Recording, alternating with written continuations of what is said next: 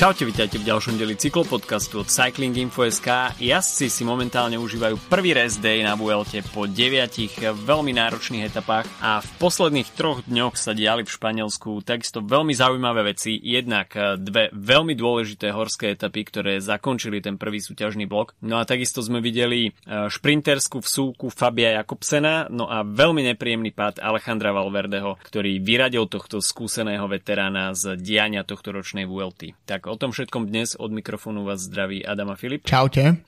No a poďme na to. Etapa číslo 7, eh, ktorá už eh, mala byť eh, pomerne zaujímavá aj z hľadiska GC, keďže sa finišovalo na vrchole stúpania a konkrétne na Balcón de Alicante.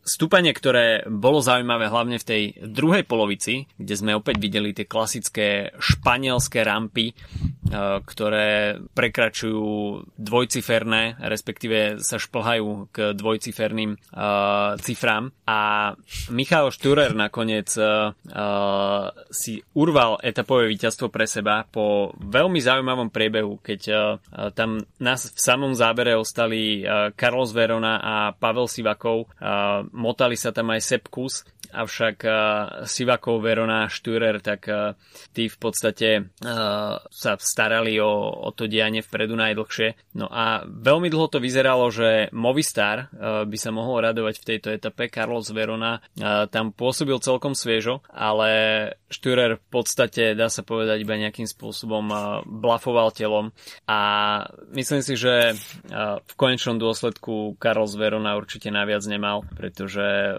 skutočne tie 10 plus percentné sklony, ktoré sa objavili dokonca aj v tých posledných dvoch kilometroch, tak uh, tam skutočne bolo vidno, že kto uh, má aké nohy a v podstate bolo úplne viditeľné, že zastavil sa tam takmer každý. no jasne, tak to boli uh, ťažké, ťažké miesta etapy, ale zaujímavé, že čo čo by sa stalo s etapou, keby, keby sa, keby neprišiel Movistar Alejandra Valverdeho, čo mm. niečo, čo podľa mňa poznamenalo tú etapu úplne najviac, možno ešte viac ako Sturerov uh, atak Sivakova, keď mu padla reťaz, lebo v podstate v tom momente, to bolo okolo 40 km pred cieľom, sa Valverde nastúpil, stíhal ho, stíhal ho olimpijský šampión, pomôž mi. Karapás. Aj týždeň som bol na dovolenke a už mi vypadávajú uh, mená, uh, tak tam nas, naskakovala podľa mňa zaujímavá situácia, kedy Movistar uh, naozaj bol uh, pripravený niečo s tým robiť, no tak v tej situácii, keď, keď boli, mali 2, 3, 4 v GC, tak to po rokoch s Movistarom naozaj vyzeralo, že to nie je úplne beznadené. No a uh, v z toho, čo som čítal, tak uh, v podstate aj Sivakov z Ineosu, aj Verona boli pripravení vlastne uh, odskočiť si z, z toho úniku a vlastne pomôcť potom svojim tímovým kolegám, mm-hmm. kolegom. No ale potom prišiel ten nešťastný pád uh, výmol, alebo čo to bolo, do ktorého sa dostal Valverde, strata kontroly na, a potom pád presne na mieste, kde chýbali z vodidla, čo neviem, či v tomto prípade bolo požehnanie, alebo, alebo naopak, ale na to, že na to, ako ten pád vyzeral a ako to mohlo, do, mohlo to skončiť, tak Valverde so, zlomenou kľúčnou kosťou, myslím, tak uh, myslím, že môže byť celkom spokojný, aj keď tie zábery potom, jak tam um, tam liezol z rokliny. No, to je jedna vec, ale potom aj ten, ten, ten emocionálny brutálne zábery proste toho, ako keď bolo jasné, že tieto preteky už nedokončí, tak uh, myslím mm. si, že aj nás tvr- tvrdých skeptikov musia trochu mm-hmm. odmečiť. Uh, minimálne, ak bude pokračovať Movistarovský Netflixovský, Netflixovský dokument, tak majú o celý jeden diel vystarané, podľa mňa, minimálne. Ale tak, e, takže si myslím, že t- t- keď došlo k tomu pádu, tak e, sa ako keby tá situácia v tom hlavnom balíku, alebo teda respektíve v tej skupine favoritov, tak sa veľmi upokojila. Namiesto toho, mm. aby tam boli ataky, tak si myslím, že to nejakým spôsobom zneutralizovalo tú časť etapy a ako keby tá pozornosť sa zase vrátila dopredu, kde potom bol teda ten atak uh, od Störera, alebo ako hovoríš ty Störera, my sme tak, neviem, že či to je, či to čítať nemecky, anglicky, alebo akokoľvek ťažko povedať. tak, uh, takže to, to podľa mňa veľmi, ten Valverdeho pád veľmi poznačil tú, tú, tú samotnú etapu a uh, myslím, že Verona, tak ako si hovoril, možno by tam chcel nejakým spôsobom podpísať ten Movistar pod ňu, aby niečo z toho vzýšlo dobré, ale, ale nohy mal jednoznačne lepší uh, Australčan z DSM týmu, čo je inak pre nich prvé Grand Tour víťazstvo v sezóne, čo je po tej minuloročnej sezóne, kedy tam chytili koľko, 4 etapy na Tour, myslím, a, a boli mm. a druhý, tretí na Gire, uh, tak, uh, tak túto sezónu naozaj mali v bývalom Sanwebe biednu a toto ich možno trochu tak vytrhlo z, z tej biedy a prinieslo nejaký zaujímavý výsledok.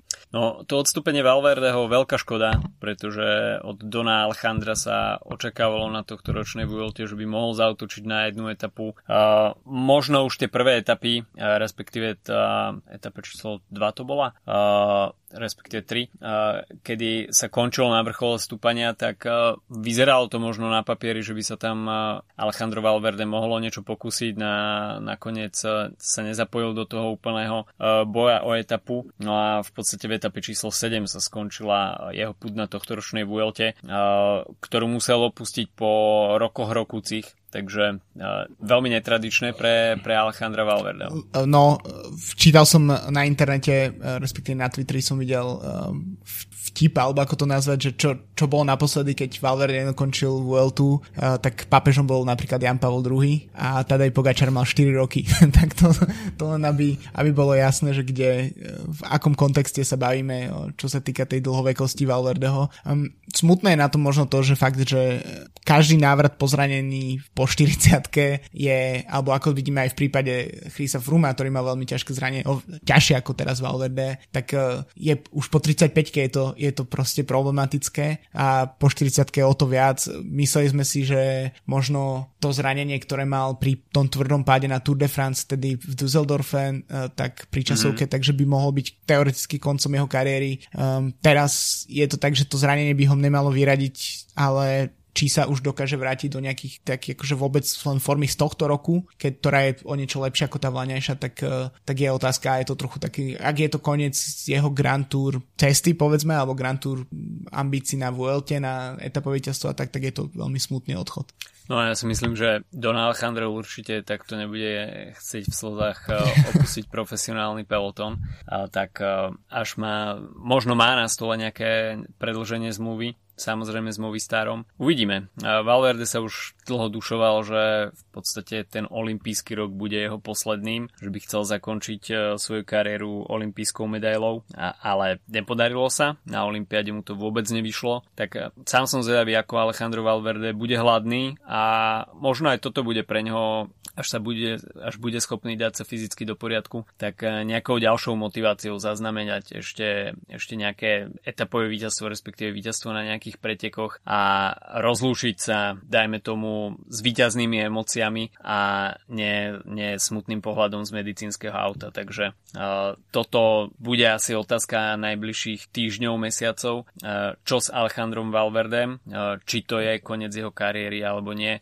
Asi by sme boli veľmi radi, pokiaľ by sme Alejandra Valverdeho uvideli v profesionálnom pelotone aj budúci rok a lúčiaceho sa trošku vo veselšom móde. Každopádne, v GC sa v tejto etape nestalo veľa a okrem toho, že teda Valverde uh, vypadol uh, s pretekov, tak uh, v rámci generálnej klasifikácie sme nezaznamenali nejaké výraznejšie zmeny.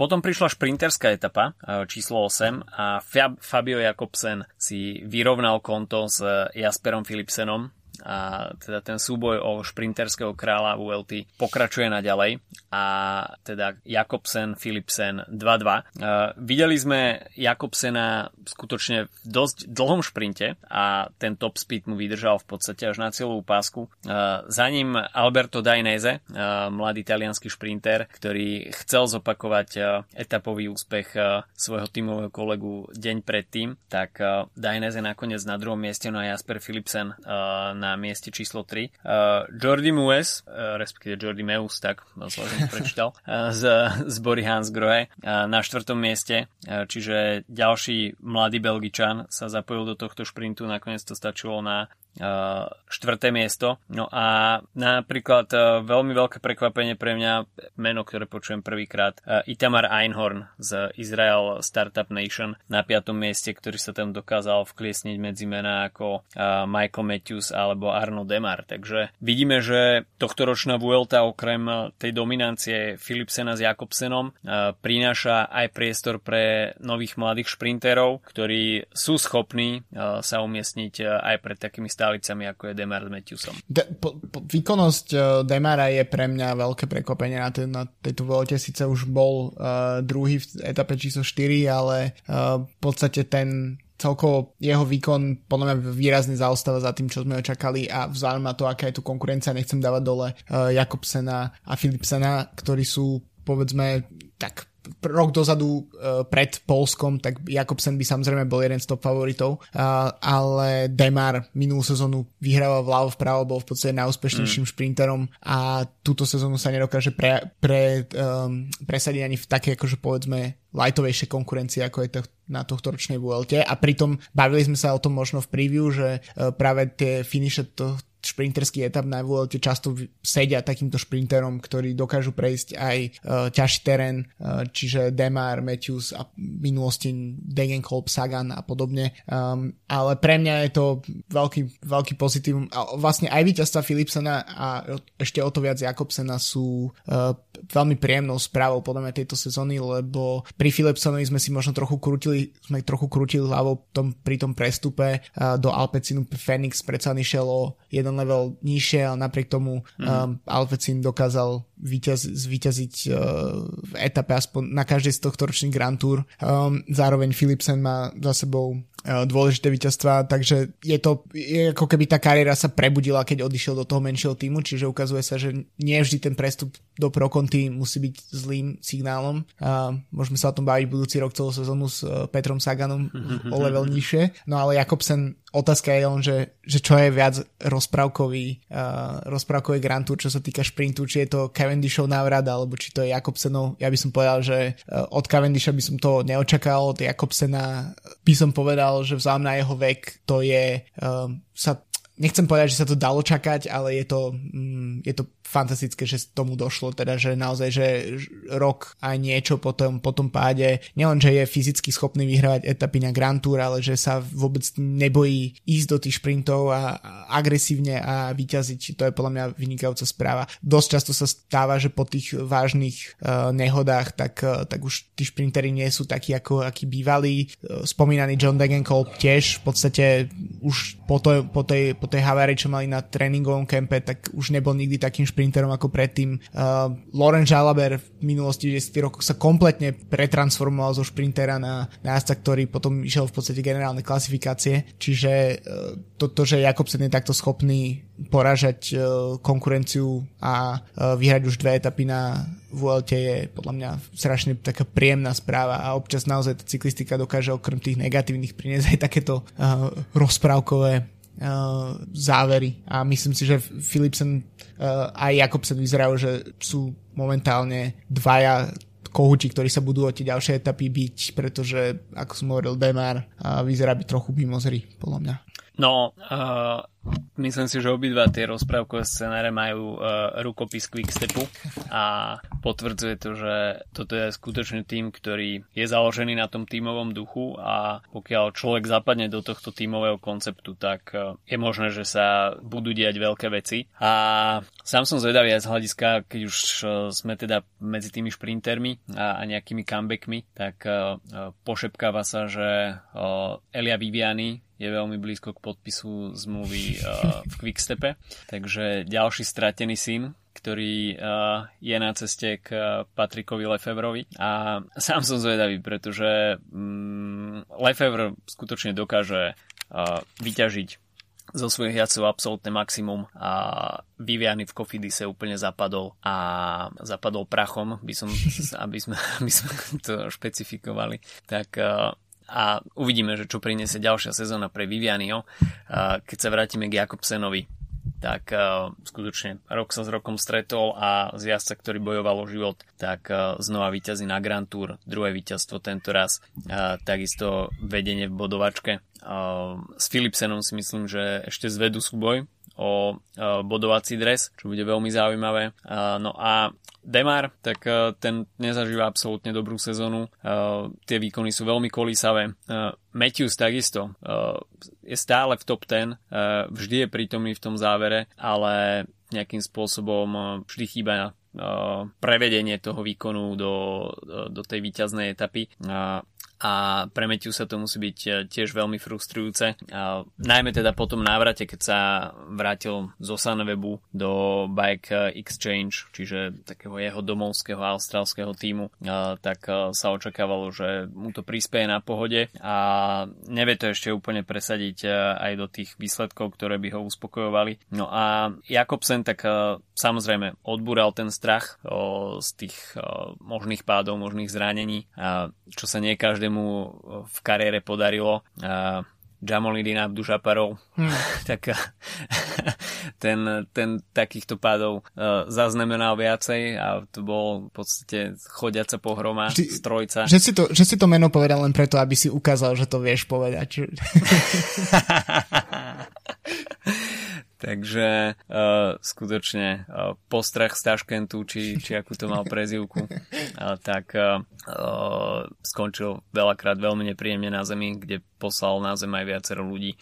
Uh, ale super, uh, Jakobsen uh, vážne top speed na, na tohto ročnej VLT má veľmi dobrý, čo sa v kombinácii s tým, dajme tomu aj neáčkovým šprinterským vlakom mm. Quickstepu, tak možno o to uh, sú tie víťazstva cennejšie, zaujímavejšie, uh, lebo mať v šprinterskom vlaku uh, naskladaného Asgrena Morkova plus niekoho iného, tak je iné ako keď tam je, dajme tomu, Černý Senešal a, a podobne Štýbar, uh, tak musí sa v tom závere spoliehať aj viac na seba, na ten svoj inštinkt. Uh, nie je to tak, ako mal Mark Cavendish na Tour de France, že 3 zo 4 víťazstiev prišli po tom, čo jeho šprinterský vlak ho dovedol na metu 200 metrov pred cieľom a jemu stačilo už e, skutočne iba uh, zapnúť turbo a šprintovať do cieľa. Jakobsen to má o niečo zložitejšie. Samozrejme aj tá konkurencia nie je taká ako na Tour de France, ale uh, o to si myslím, že neznižuje uh, prestíž tých jeho víťazstiev. Takže uvidíme ešte zaujímavé šprinterské súboje na tohto ročnej Vuelte. Je tam priestor uh, na to, aby sa šprinteri pobili o ďalšie etapy. No a z hľadiska GC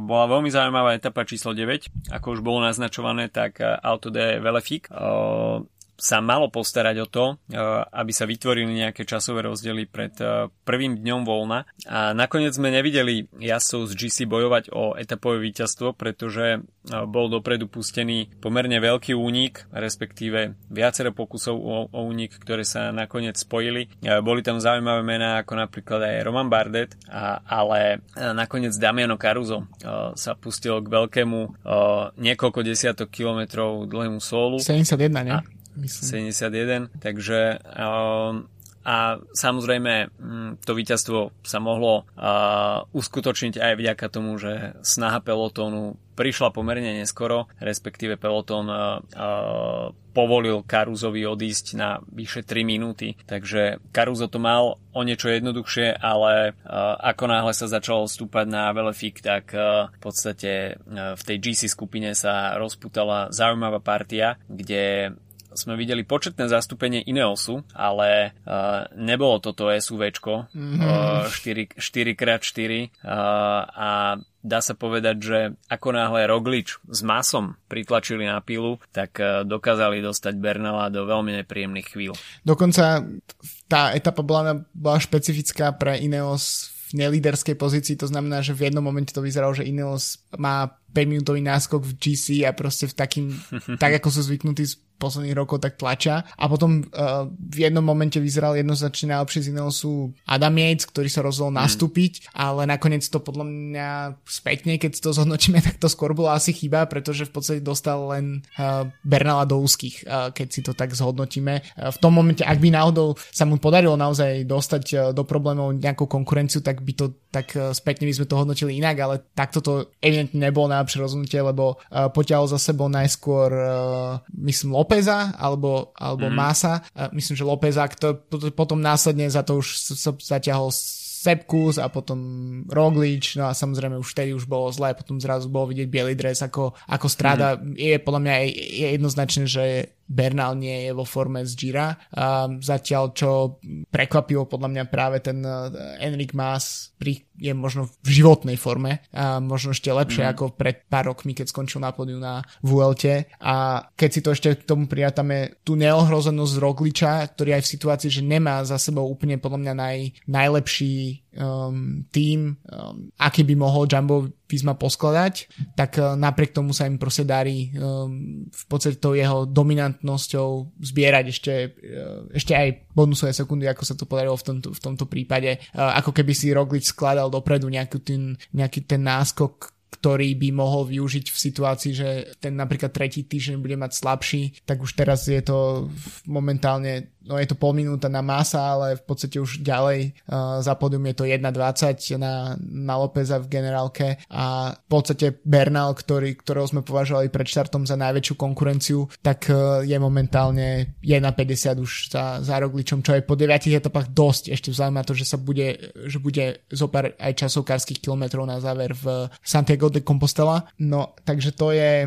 podľa mňa celkom zaujímavá situácia, pretože žiaden z tých tímov naozaj nevyzerá nejak mimoriadne dominantne a aj keď Ineos by chcel, tak uh, to nedokáže ako keby počiarknúť nejakými individuálnymi výkonmi. A Jumbo Visma tiež uh, ako tým nevyzerá úplne najlepšie, ale Roglič je jednoznačne naj, momentálne najvýkonnejším jazdcom v, na tohto ročnej Vuelte a preto to tak momentálne vyzerá a myslím, že si veľmi solidne buduje ten, ten, ten ten náskok uh, a na to, aby, aby pri, priniesol ten hetrik uh, Vueltovský a v podstate Máz je momentálne jediný jazdec, ktorý, ktorý vyzerá, že by ho mohol nejakým spôsobom ohroziť, uh, pretože ak dojde k tým ešte väčším kopcovitým etapám, ako, ako sme mali doteraz, tak, tak tam, je, tam je miesto, kde, kde musia v Movistare zapnúť a je to možné, no, Movistar je ťažko odhadnúť, čo bude robiť, um, takže uh, uvidíme. Uh, ty si ešte spomínal, možno sa ešte vrátim k etape číslo 7, že nenastal uh, nejaké veľké zmeny v GC.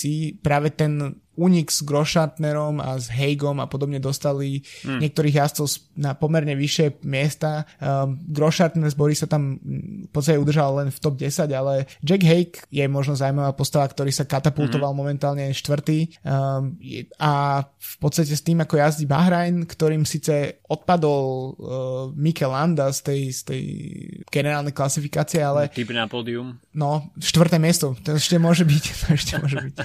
Uh, tak tak, eh, tak uh, si to dokázali nahradiť jednak Karuzom, ktorý teda vyhral etapu, ale hej, nie je úplne, úplne mimo a môže byť, že jeden, jeden vydarený deň, ktorý ho poslal späť do, do GC, eh, tak ho pošle aj smerom k nejakým, nejakým lepším výkonom. Uh, predpokladám, že by chcel získať nejaký dres, pretože to, tú, tú, tú hroznú vec, čo na sebe Bahrain má na, na tohto ročnej Vuelte, tak to, to by som chcel zakryť hocičím, aj keby neviem, to malo byť proste prší plášť od sponzora, lebo to, neviem, ako ty hodnotíš Uh, ale... Ja to nehodnotím až tak zle. Pre mňa to je hrozné, to je akože strašné, strašné, strašné. To je podľa mňa taká snaha, snaha spraviť minuloročnú, uh, minuloročný EF z Gira, ale, ale kúpiš si to na AliExpresse. Áno, áno. A je to niečo iné. Uh, nehovorím, že to je najpodarenejší kúsok, ale nie je to až tak tragické. Caruso sa mi v tom veľmi páčil. Tak lebo ty Už, si na tých vedel, Talianov zaťažený, tak to je... Vedel si, vedel si to etapové víťazstvo užiť aj v takomto drese. Uh, ale keď sa pozrieme na dajme tomu... Tak, ale už je, v bod, už je, sorry, ale už je v bodkovanom, čiže on si to už vybavil, vieš. Už je v bodkovanom, áno. Pódium si užil a potom sa prezlekol do bodkovanom, ale keď si spravíme taký krátky sumár eh, GC toho prvého týždňa, tak uh, Roglič, dá sa povedať, že si zobral možno vzor od uh, Tadea Pogačara z Tour de France. v líderskom drese na konci prvého týždňa postupne si buduje ten náskok, hoci teda uh, mladší z dvojice Slovincov mal na túr uh, oveľa monstruóžnejší, monstruóznejší uh, náskok a v podstate o tom, o tom svojom víťazstve rozhodol už uh, po 9 dňoch. Tuto zatiaľ taká dominancia Rogliča sa nekoná, ale bolo vidieť, že včera bol neskutočne pri sile. A aj z hľadiska tohto si myslím, že Ineos eh, to takticky veľmi prepálil, pretože eh, pokiaľ nemal Yates informáciu o tom, že Bernal na tom nie je úplne najlepšie, tak eh, neviem, o čom sa tam, o čo sa tam Ineos pokúšal. Až Yates sa cítil na to, že má ešte na to dostihnúť Karuza, uh, tak OK. Uh, možno mal ten pocit, že má nohy na to, aby mohol uniknúť Rogličovi a získať nejaké sekundy v GC, polepšiť si v generálnej klasifikácii OK, toto mu vôbec nevyšlo a na druhej strane sa konalo to, že v podstate iba podráždil Hadabosov nohou a tie jeho ataky vyprovokovali možno Rogliča samotného, pretože mm, ten záverečný atak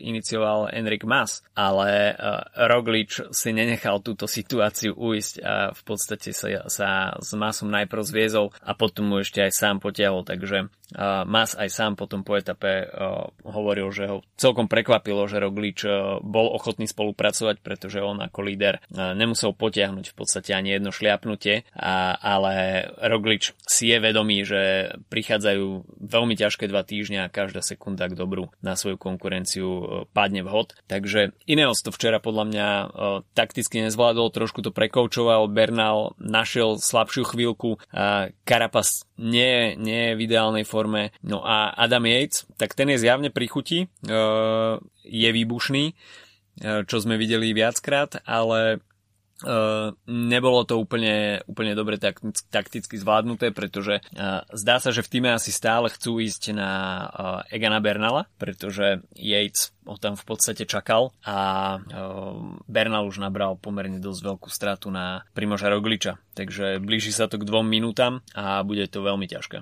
Ja by som to len prirovnal možno k tomu, ako keď, neviem, si spustíš 10 rokov starú FIFU a nastúpiš do každého zápasu s tom čase najlepším hráčom, ja neviem, s Cristianom Ronaldom alebo s uh, Messim v zostave a každý zápas očakávaš, že keď ideš tú sezónu zápas po zápase, tak uh, očakávaš, že samozrejme ten jeden hráč, ktorý má, neviem, 92 overall proste mm, tie vlastnosti, ranking. hej, ranking, tak ti v každom zápase s ním strelíš ten x počet golov, ktorý dovedie k víťazstvu a Ineos ako keby si pripravoval tú taktiku na, na to, že má Bernala podľa nejakých bodov z tohto ročného Gira alebo z Tour pred dvoch rokov, ale nebral do, do úvahy ako keby tie iné okolnosti, čiže uh, momentálne mi príde, že proste Ineos sa snaží hrať ako PlayStationovú FIFU spred x rokov a v podstate to možno mali ísť od začiatku na Jejca, ktorý v podstate celý rok čakal na tú, na tú svoju Grand Tour a možno by to bolo niekde inde. Nehovorím, že by bol, uh, že by, že by bol lepší ako Roglič, práve po mne nie, ani že by bol možno lepší ako Mas, ale možno by to vyzeralo trochu inak. A možno by to aj jemu dodalo trochu nejakého sebavedomia. A Bernal, keby sa mohol pohybovať trochu viac mimo toho radaru, tak by to možno mohlo byť uh, zaujímavé, pretože predsa len on už má tú svoju Grand Tour vyhratú túto sezónu. A ne, nemyslím si, že sa primárne išiel naháňať za double, ale skôr proste išiel, lebo mal ten program voľnejší od toho Gira, čiže um, podľa mňa je to škoda, pretože ak, ak Yates dostal prísľubené, že má byť lídrom, tak by mal byť lídrom.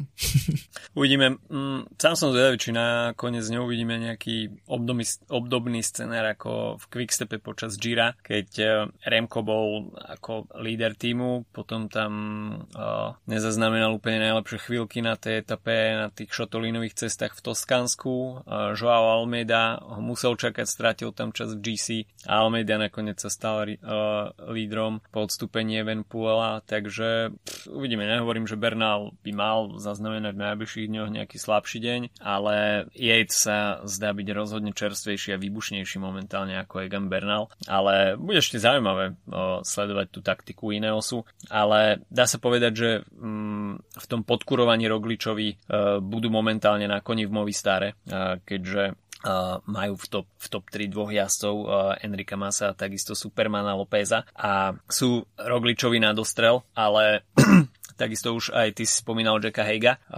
ktorý sa vrátil do hry po tom úniku z etapy číslo 7. No a včera tiež pôsobil veľmi sviežo a skutočne Hejk aj prestupom do Bahreinu Victorious nejakým spôsobom očakával možnosť tej líderskej pozície na niektorej z Grand Tour. Landa zaznamenal svoj zlý deň a v podstate Bahrain by sa mohol teraz skutočne koncentrovať plne na podporu Jacka Heiga. Určite tam už bude nejakým spôsobom uvoľnenejšia, spokojnejšia nálada po tom etapovom víťazstve Damiana Karuza, takže to tiež vleje, vleje pohodu do tohto týmu. No a ešte predtým, ako sa pustíme do preview ďalších dní, tak možno posledná vec, že Bahrajnu, ktorý, podľa mňa, čo je sympatické na tom je, že Hake sa dostal späť do, do hry, uh, vyhrali etapu s Karuzom a Landa evidentne stráca, ale aj tak ho nepúšťajú úplne k vode, nenechajú, uh, čiže tú etapu s ním dojazdili, uh, myslím, že bol Paul s ním, čo je, myslím, mm-hmm. že dosť datný pomocník na to, aby, aby, aby ťa proste pre, previedol cez tie kopce, aj keď máš formu horšiu, no a v podstate Landa, aj napriek svojej povesti, aj napriek tomu svojmu menu, tak by mohol byť zase ten žolík Bahrajnu, ktorý vystrelí podobne ako Hake, že by sa možno nejakým takýmto spôsobom v úniku mohol dostať späť nejakým spôsobom do hry, aspoň bližšie k pódiu, tomu vysnenému štvrtému miestu, ktorému som si ja vydúfal pre Landu. uh, pretože v podstate je už mimo hry, uh, 5 minút je dosť, Roglič je neohrozený v tomto, ale zároveň Bahrain vyzerá, že um, má veľmi vyrovnaný tým, ktorý dokáže takýmto spôsobom meniť preteky aj bez toho, aby možno ich primárnym cieľom bolo víťazstvo v celkom poradí. No a skôr než sa dostaneme k samotnému preview, tak uh, jazdci poča, počas týchto etap uh, boli veľmi blízko, respektíve sa, sa asi najbližšie priblížili regiónu Katalánska, uh, ktoré bolo z tohto ročného itineráru vynechané, takisto organizátori vynechali aj Pireneje, ale až by ste si chceli ísť zajazdiť do Meky Katalánska, respektíve kúpiť si dres ktorý sa vyrába priamo v Girone, kde eh, majú sídlo viacerí profesionálni jazdci, tak eh, práve z Girony pochádza značka Tactic, ktorú predáva slovenský distribútor Girona Pro Sport. No a Filip na dovolenke nenechal doma bicykel a bol si Tactic, respektíve produkty od Tactic vychutnať, otestovať v Dánsku. Áno, trochu inde ako v Katalánsku, ale aj dánske kopčeky sú fajn. Jeden deň sme sa ocitli dokonca na trase budúcoročnej túr, konkrétne myslím v tretej etape.